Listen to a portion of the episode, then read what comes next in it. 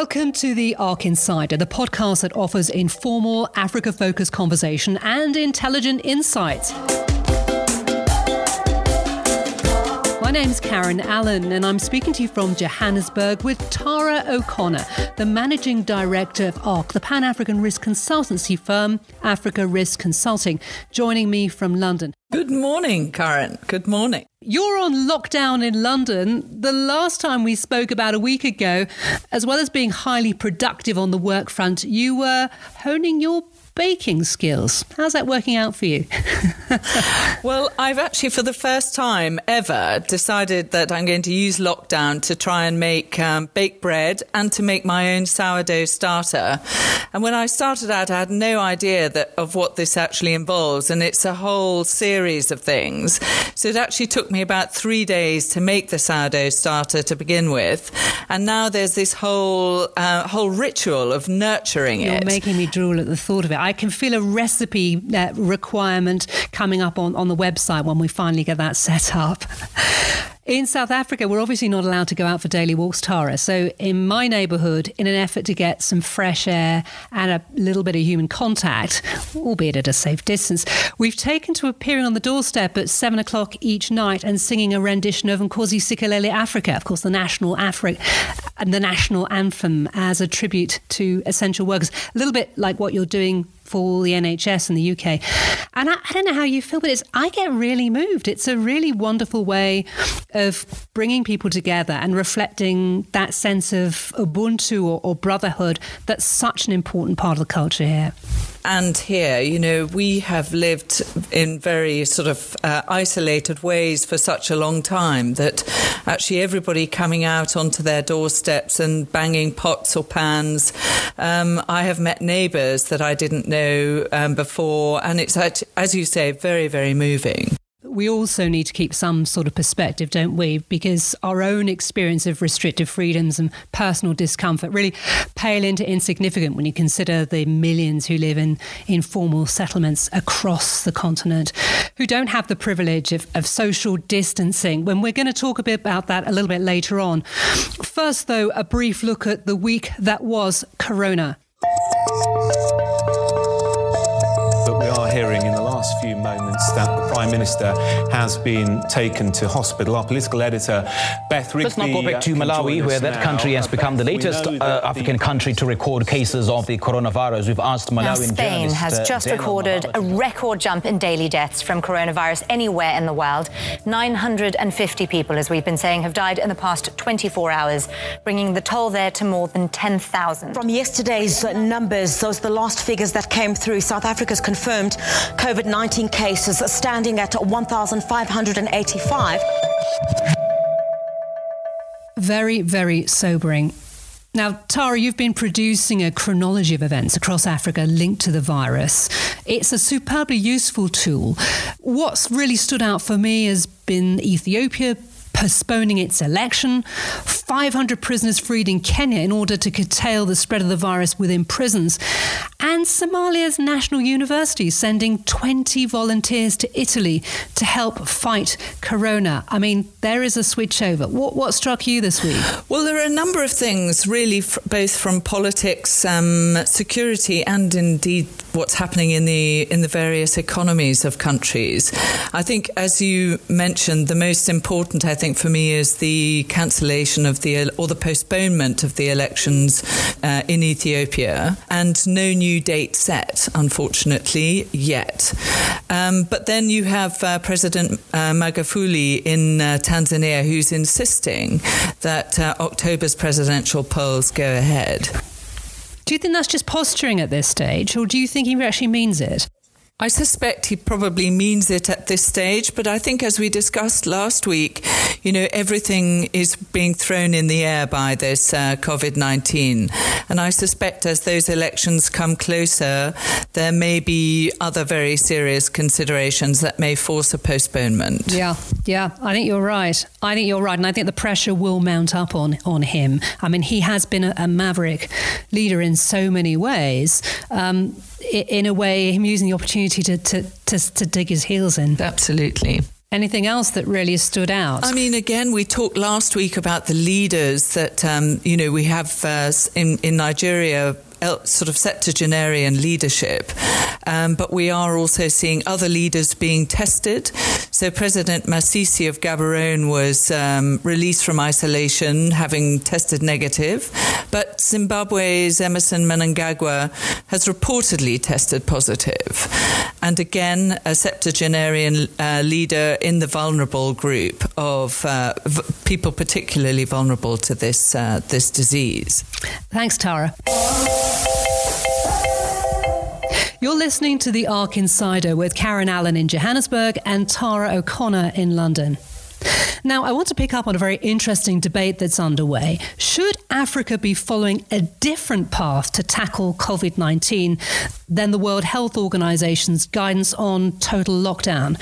We have with us Professor Alexander Broadbent, who heads up the Institute for Future Knowledge at the University of Johannesburg. He's an expert in the philosophy of epidemiology and medicine. Now, you're the first guest on the podcast. We have to welcome you, Professor. And as we're very informal, you've told us we can call you Alex. Welcome to you. Thank you. It's great to be here. And whereabouts are you locking down from at the moment as we speak? I am locked down uh, in a suburb of Johannesburg. The basic premise is that more people are likely to die of the harsh measures, which you argue will lead to malnutrition and starvation for millions, rather than people dying of COVID itself. Um, putting quite a controversial view out there. Just give us a little bit more. The concern I have is simply that uh, obviously everybody knows if you lock down, that damages the economy, it could damage it a lot. Um, in the global north, that's being seen as a kind of a, you know, a, a, a, a, sort of slightly abstract thing. Stock markets go down, none of us has quite as much money, and so forth. In this part of the world, it means um, people starve. Um, there are a lot of people who live hand to mouth. Um, it's hard to uh, exaggerate uh, the sort of day to day nature of that existence. Even in South Africa, which is actually technically a middle income country, there are great disparities. It is the most unequal country in the world. A large number of people live hand to mouth, casual laborers, uh, depend on what they pick up each day. There are a lot of homeless people who depend on what's given to them uh, as people drive past each day. Um, and there are many people supporting at least one uh, family um, or an extended network. Um, unemployment is extremely high. And uh, there is desperation um, about what people are going to do. And from the people I've been talking to elsewhere on the continent, the same applies there. It's a little different in rural areas where there's much more self subsistence. But of course, that attracts people out of the cities into rural areas, which we know has happened in India and is really not a great idea from the uh, perspective of spreading the disease. But from a communications point of view, and simplicity has to be key. Isn't it, however imperfect, better that you have a blunt instrument to communicate the fact that people need to try to lock down, even if it is not entirely possible in every setting, as you say. Um, because frankly, if you nuance it, it's going to be very, very difficult um, to manage, and the consequences really could be far more devastating. Well, that's true, but I don't think this is a case uh, where we uh, need so much a nuanced uh, kind of lockdown. We, we don't actually, in my view, need lockdown at all in this part of the world. Uh, if you look at what China did, what was effective was not actually their lockdown so much as their prevention on travel and their regional quarantine. We still had a large amount of COVID 19 in uh, Wuhan and in Hubei, and then externally, um, relatively little. They, you can't, lockdown is ineffective without a track and trace process as well, which we don't have here. Is there not a middle ground that you do have people in lockdown in the townships, but you try and have a program that mitigates the effect of businesses not operating there? And in places like Nigeria and Kenya, we know there's a very vibrant informal sector um, where you have, instead of the kind of aid packages that we've seen going to businesses in the UK, for instance, to buttress businesses that are trying to limp on, that you have mass um, welfare payouts, if you like. Um, well, if you allow people to trade and interact economically, uh, then obviously it isn't lockdown. Um, my my suspicion would be that in the African region, you can do a regional quarantine approach, which was successful in China, um, it's important to remember that what really works is not lockdown on its own, but lockdown with track and trace. So you've got to trace people um, where they where the disease does get out of your region. Uh, China did a regional quarantine; it did not do a lockdown, and then they traced aggressively outside. Korea didn't lock down at all; they just used uh, aggressive testing. So those things, of course, are also difficult in this context. Um, the point really is that the the threat um, posed by this disease is uh, relatively smaller in South Africa and Africa generally because um, the threats posed by other things are relatively greater. Um, the economic consequences of stopping the economy here are immediate and severe and get more and more severe. And economic consequences here mean health consequences, they mean people actually dying. Thoughts, Tara? I mean, I, my understanding of what has what the thinking behind uh, deploying the army, and uh, certainly in South Africa's case, is really to be able to announce, um, to be able to deploy health workers to actually do the aggressive door to door mass screenings and to focus on high risk areas. So, my understanding is that the government effort is going to be directed um, at those high risk areas. And I wondered what you would think about uh, think about that. Door to door testing obviously is I, I think, probably a good idea. Um, I don't think you need lockdown for that. Um, it would seem to me that a lot of the money that is being spent on security measures would be better deployed on medical measures, um, since they are ultimately what's going to make a difference here. You know, we're working from a position of assuming that lockdown is right because it's been done in the in the north and as an, uh, appears effective up till now.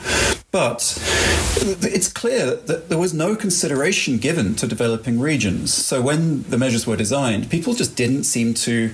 I mean, if you go to the World Health Organization, World Health Organization's website, you can see people do not seem to have considered what to do in regions where uh, the costs are greater and the consequences are more serious. It's no use if you save 10 million deaths by COVID 19 and then 30 million people starve. That's uh, obviously shooting oneself in the foot. Alex, Tara, we're going to have to leave it there. An absolutely fascinating discussion. Um, Alex Broadbent, Professor Alexander Broadbent from the University of Johannesburg. Thank you very much. And I do think we need to invite you back in a few months' time, depending on the trajectory of this terrible virus, to see if some of the chickens that you've talked about have uh, come home to roost, or indeed whether policymakers have decided to take up some of your ideas that you've been pushing forward. Very interesting to talk to you. Just one thing, Tara. I mean, in a way, this resonates a little bit with what we've been hearing in the UK. Absolutely, you've uh, there is a big uh, a big push to say that um, that you know the cure shouldn't be worse than the disease, um, in and yet we have only one example where you've got um, you've only got really one example worldwide where you've got both the economy not being so affected and uh, the a very successful battle against the disease, and that is South Korea. And South Korea did what it was advised to do. First of all, it had a plan that it put into action immediately, and it followed that uh, test, trace, treat strategy very aggressively using you know, yes, invading people's personal privacy, which I think everybody would be happy to give up a little bit of if it uh, if it didn't do so much damage. Tara, we've got to wrap it up. Again, it's been great to talk to you on the ARC Insider. Please stay safe, continue to self isolate, and we'll do it again in a week's time. Very good to talk to you, Karen. Thank you very much for this, and uh, I look forward to another uh, fascinating conversation next week.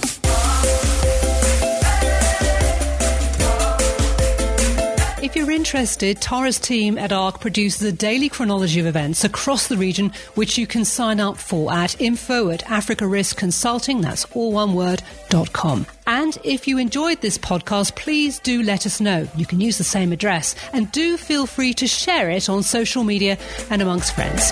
Goodbye.